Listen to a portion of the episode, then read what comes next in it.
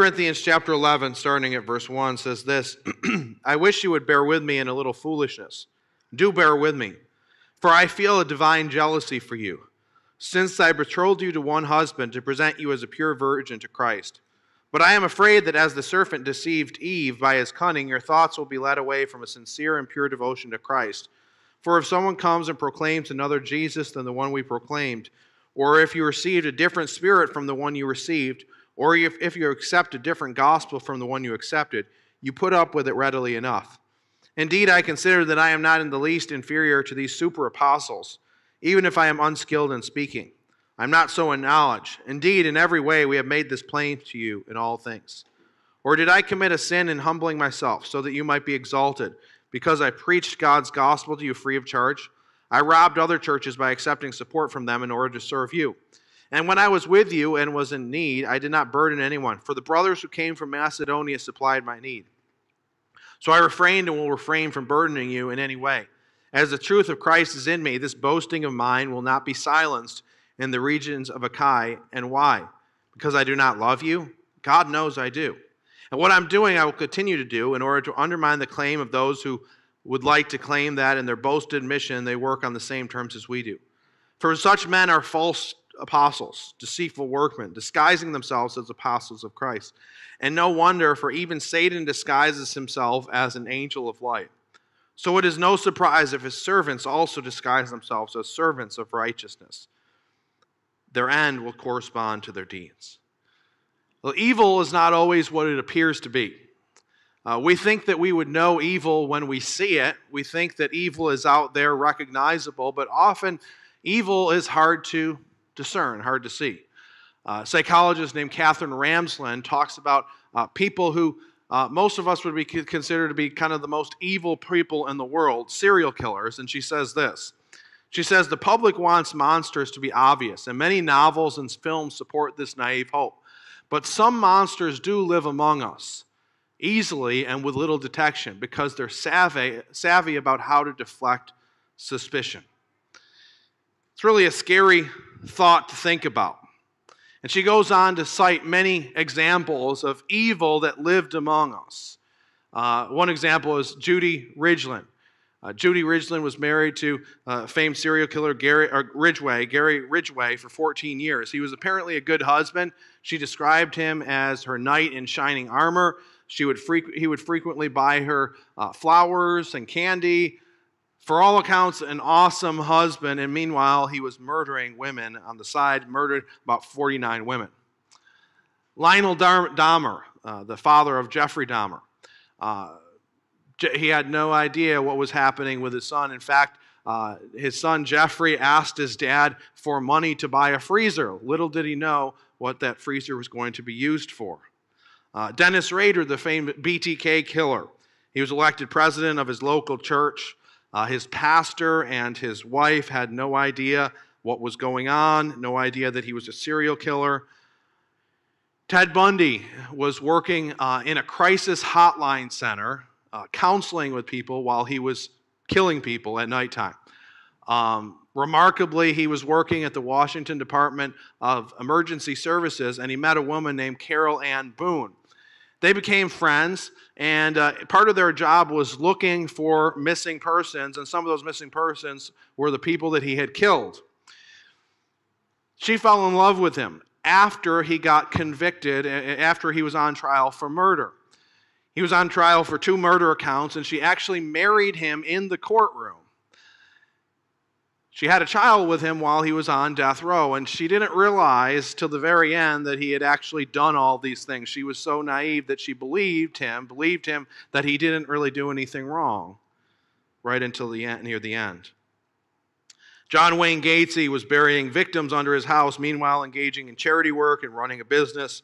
Uh, Colonel Russell Williams was a highly decorated Canadian military veteran he was described as a bright, shining star of the military, highly respected, highly vetted, uh, carried, uh, transported a number of very important people like uh, Queen Elizabeth, um, the Prime Minister of Canada, lots of different important people, and they had no idea that he was a serial killer uh, and also a serial uh, burglar. Evil is not always what it seems to be. Sometimes evil can be commonplace, sometimes evil can be even attractive. Uh, in the passage that we're looking at today, Paul describes Satan as one who masquerades or disguises himself as an angel of light. Now, think about that for a moment. He, descri- he disguises himself as an angel. Think of angels in the scripture. Think of the times when people met angels. There were a number of times in Scripture when people met angels and they were just so overwhelmed that they were in fear. They fell down. They thought they were in the presence of God um, just overwhelmed by their presence. Other times when people meet angels, um, maybe they're not overwhelmed at the beginning, but they come to realize that this angel is carrying out a divine purpose, that they have supernatural, uh, supernatural mission. So Satan disguises himself as an angel of light. He's this powerful being. We think that when we see him, you know, we, we have pictures of, of a pitchfork and horns. You know, an artist have probably pictured him that way so that we would have a you know dislike for him. But if we were to meet Satan, probably wouldn't look like that. If we were to meet him, he would be probably alluring in some sense, maybe even attractive. There would be something compelling about him, something that would kind of draw us in, because this, Paul says he disguises himself as an angel of light.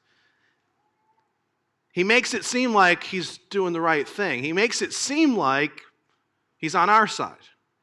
Think about what he did to Adam and Eve. Paul mentions that the, the scheming, the cunning that he had. He made them think that he was on their side. He made them think that here's a little bit of wisdom, here's a little bit of guidance to help you in your life.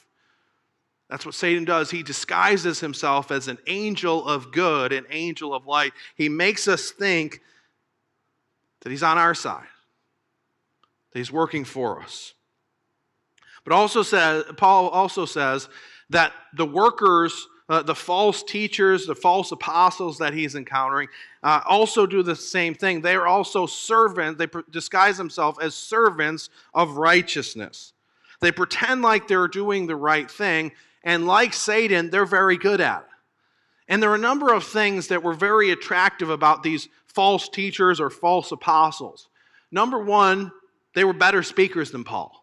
At least that's what most people thought. They thought they had better rhetorical skills, they were better speakers, they were more persuasive, so they were attractive in that sense.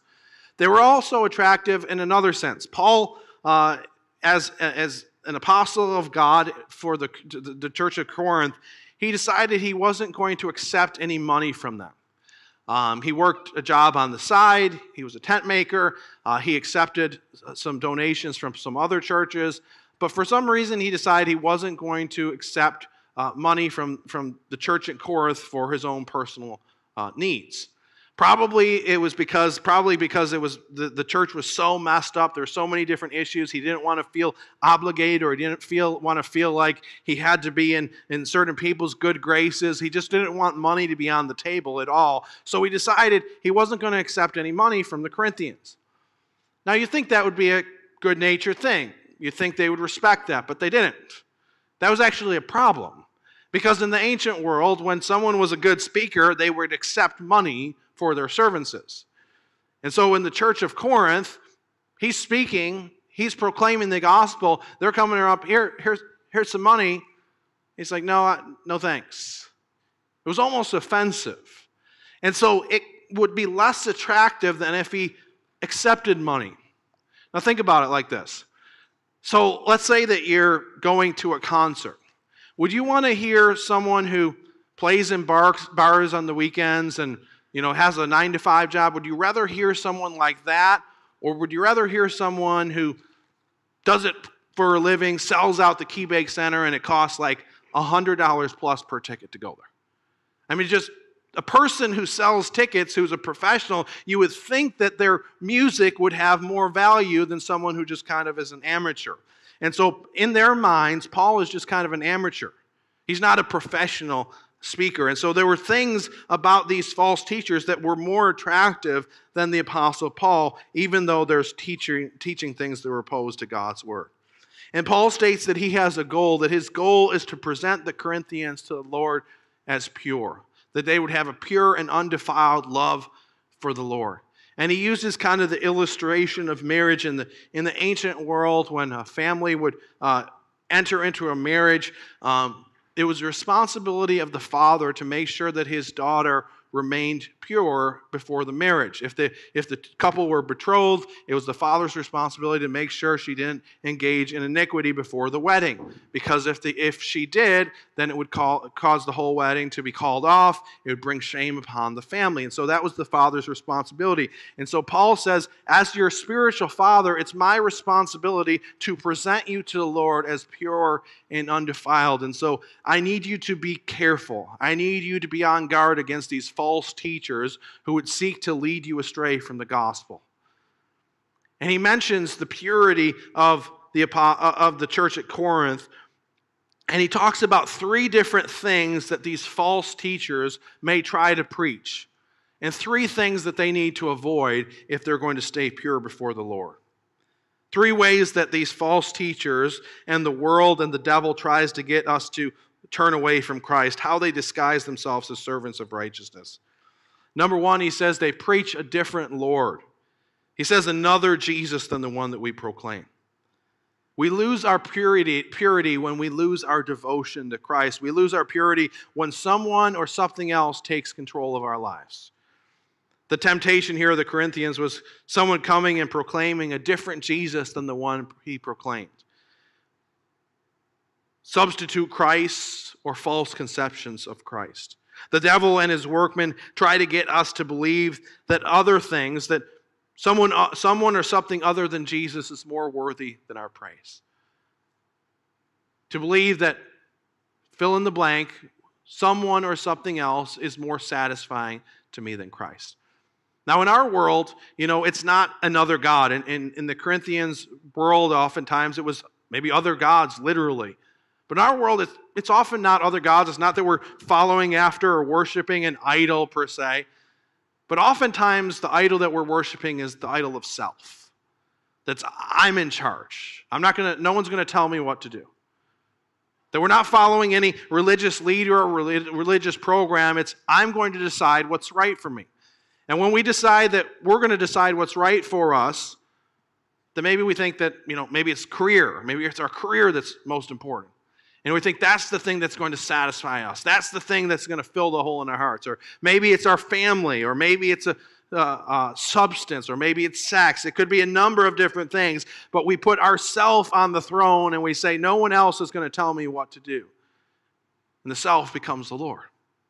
So that's one way that we can be led away from Christ to follow a different Lord. The second is to follow a kind of a, an incorrect uh, image of who Christ is. Some in the church in Corinth were maybe proclaiming the name of Jesus, but the Jesus they proclaimed was not the Jesus of Nazareth that's described in the scripture.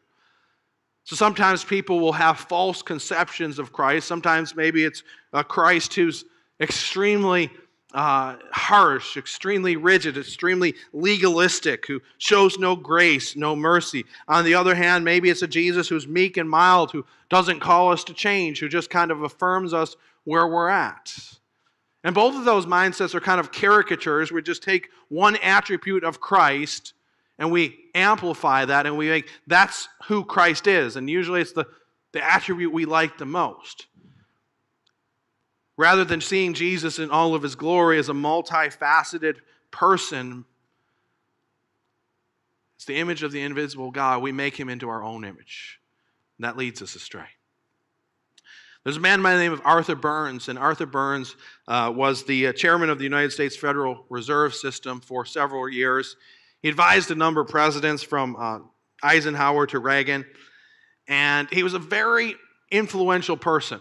Uh, he wasn't a huge man, but um, kind of average height, silvery hair, always was carrying a pipe around.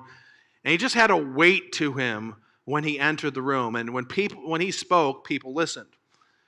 So, in the course of time, they had a prayer meeting, uh, White House prayer meeting, and he would attend this prayer meeting.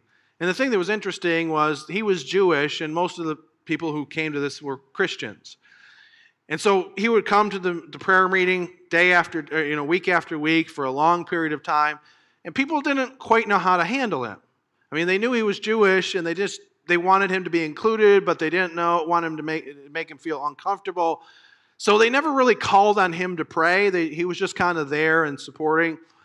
Then one day, this new person comes, had no idea who, who he was, and calls on him to pray. So people are thinking, you know, what's he going to say? How's this going to turn out? And Burns uh, joined hand with, with those around him, stood up, and he said this prayer. He said, Lord, I pray that you would bring Jews to know Jesus Christ. I pray that you would bring Muslims to know Jesus Christ. Finally, Lord, I pray that you would bring Christians to know Jesus Christ. Amen. As believers, we need to know Jesus Christ. The false teachers will come and proclaim a different Lord. The world tries to get us to believe in a different Lord, and we need to run to the scriptures. We have something that the Corinthians believers didn't have. We have the whole record of the New Testament. They didn't have that. They would have just kind of fragments of letters that Paul wrote. They were maybe familiar with some of these writings. We have the whole thing. And so we know what Christ did. We know who Jesus is. We need to run to his word and spend time with him to know who he is. So they proclaim a different Lord. The second thing they do is proclaim a different path. Paul says that about talks about receiving a different spirit than the one that you received. As believers in Christ, we've been given the gift of the Holy Spirit. And the Holy Spirit does many things. He's a helper. Uh, but one of the things, primary things he does, is he changes us, he transforms us into the image of Christ. And throughout the writings of Paul, we see many admonitions, encouragements to walk in the Spirit. Romans 8, 9 to 11 says this You, however, are not in the flesh, but in the Spirit if in fact the Spirit of God dwells in you. Anyone who does not have the Spirit of Christ does not belong to him. But if Christ is in you, although the body is dead because of sin, the Spirit is life because of righteousness. If the Spirit of him who raised Jesus from the dead dwells in you, he who raised Christ Jesus from the dead will also give life to your mortal bodies through his Spirit who dwells in you. The way to honor Christ and grow in our Christian life is by yielding to the Holy Spirit. He's the fuel, He's the power behind our transformation. Just like a car needs gasoline to, to, to move forward, we need the Holy Spirit to fuel us. And of course, you get into a car, you have to turn the car on, you have to press the gas, but you can't go anywhere without the fuel. We can't go anywhere without the Holy Spirit. But false teachers in the world will come and they'll say, You can do it yourself. You don't need God in your life. You're a good person. You can become a better person. You can pull yourself up by your bootstraps. You can please God. If you want to go to heaven, you just got to make sure that your good outweighs your bad, and everything will be okay.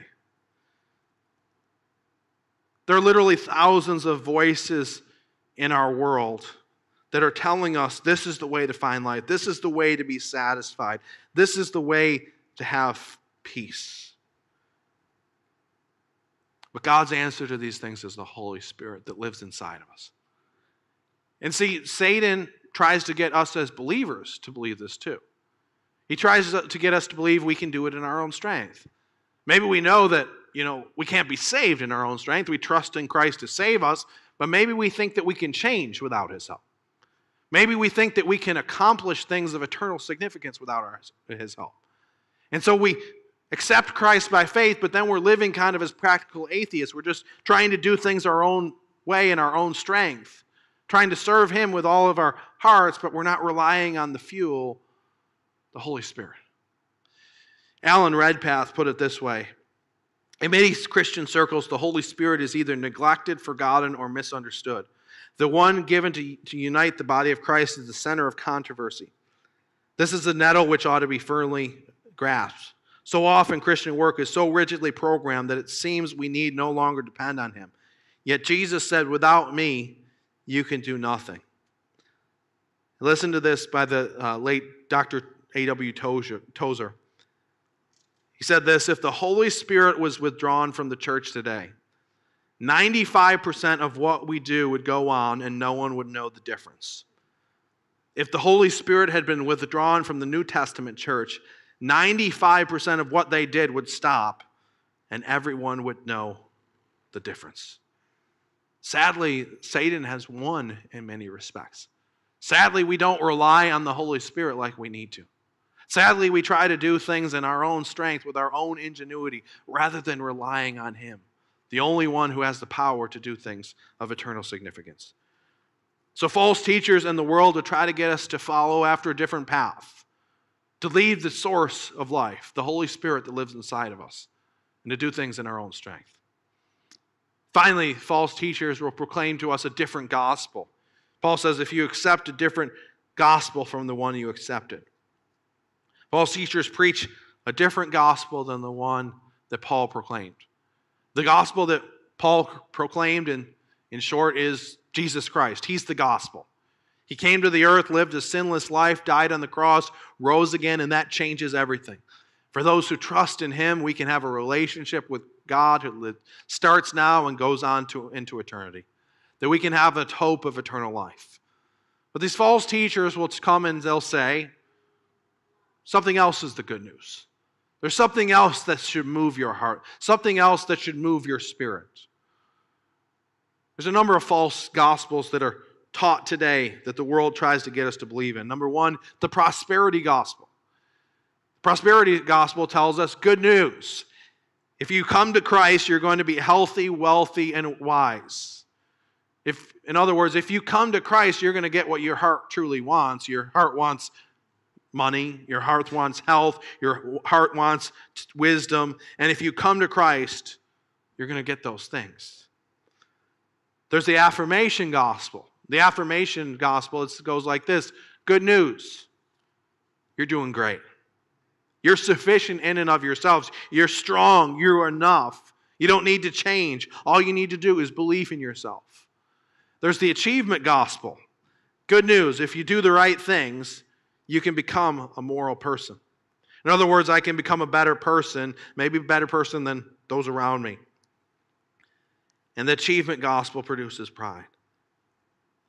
Jesus is the gospel, and anything that deviates from Jesus being the good news, the reality of which transforms our heart, anything else is a false gospel, a false good news. There's a man named Charles Berry. He was an English minister in the 1800s, and he uh, became a minister in New York City, and he was uh, at his first pastorate. Um, and he had this kind of shallow view of the gospel. And he describes how he came to know Jesus Christ. Uh, he believed in Jesus Christ as a person, but he believed he was just kind of a moral person, that he'd come to the earth to just kind of show us how to love, how to be a better person. And he was a minister of the gospel. And one night he was sleeping, and he had this young lady knock on his door. He comes to the door. She says, Hurry, please come. My mother is dying. He thought that maybe her, uh, her mother was drunk, as, as was common uh, in that time, time frame. So he said, just call the police, they'll take care of her. But she insisted, no, she's dying. She needs to know how to get in. She needs to know how to get into heaven.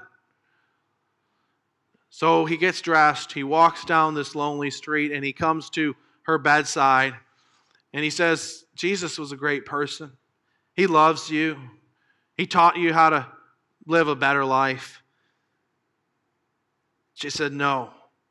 She said, That's no use for the likes of me. I'm a sinner. I've lived my life. Can't you tell me of someone who can have mercy upon me and save my soul?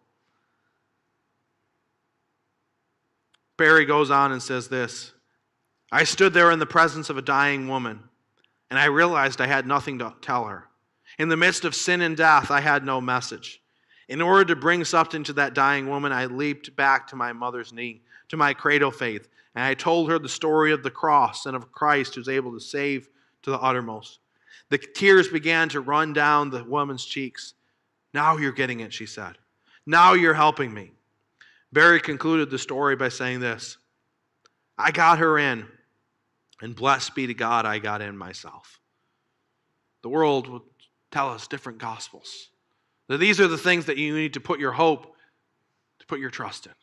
There's only one gospel. His name is Jesus Christ.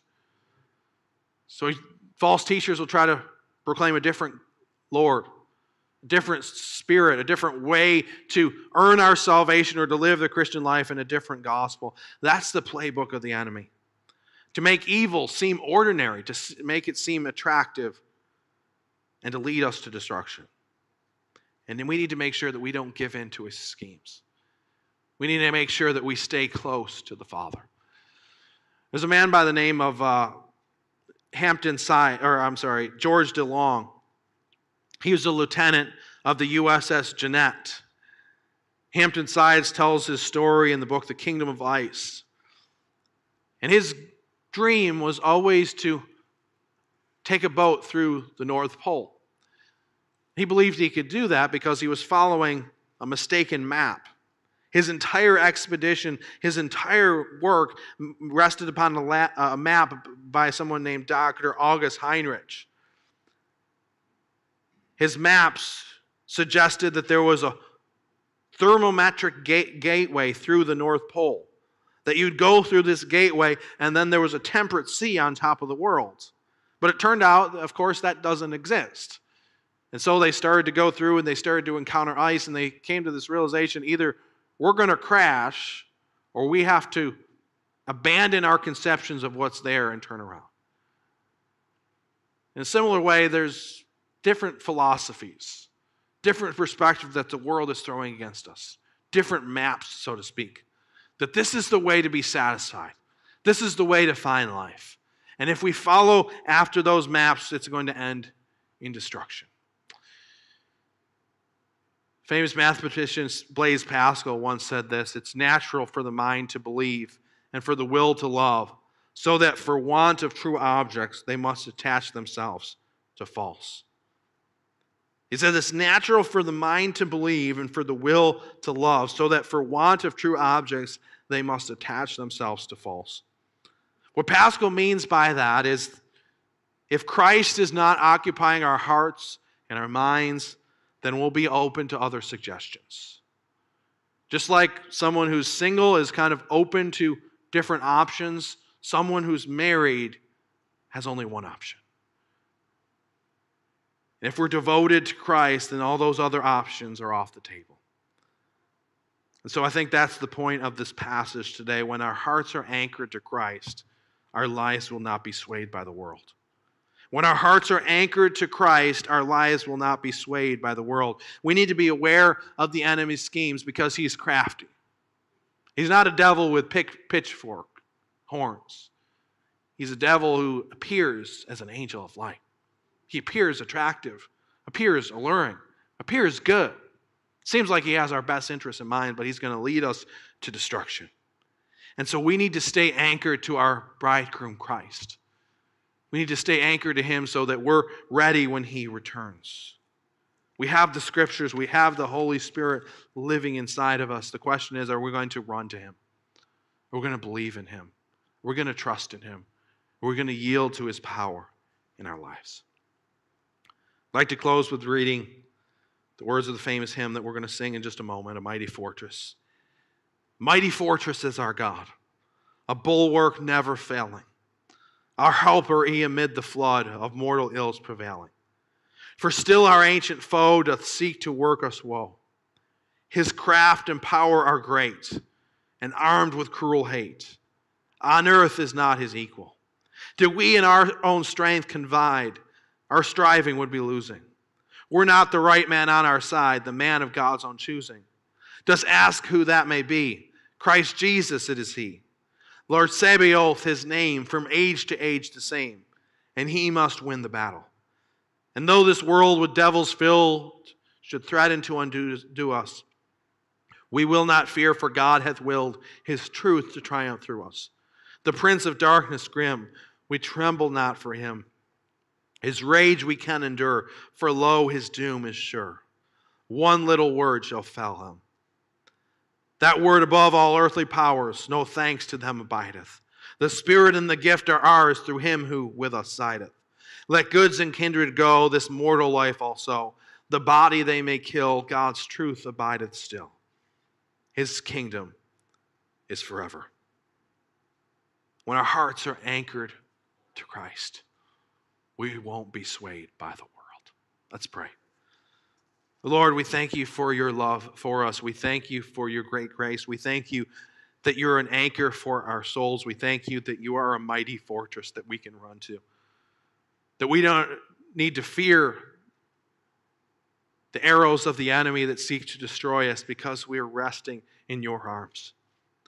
Lord, as believers in Christ, help us to be aware of the schemes of the enemy. Help us to be aware of the ways that he tries to get us to go astray. But most of all, help us to rely on your Holy Spirit, to stay close to you, so that we're not swayed by the schemes of the enemy. So that even when he comes as an angel of light, pretending like he's looking out for us, pretending like he has our best interest in, our, in mind, we turn and walk away and find rest in your loving arms. In Christ's name I pray. Amen.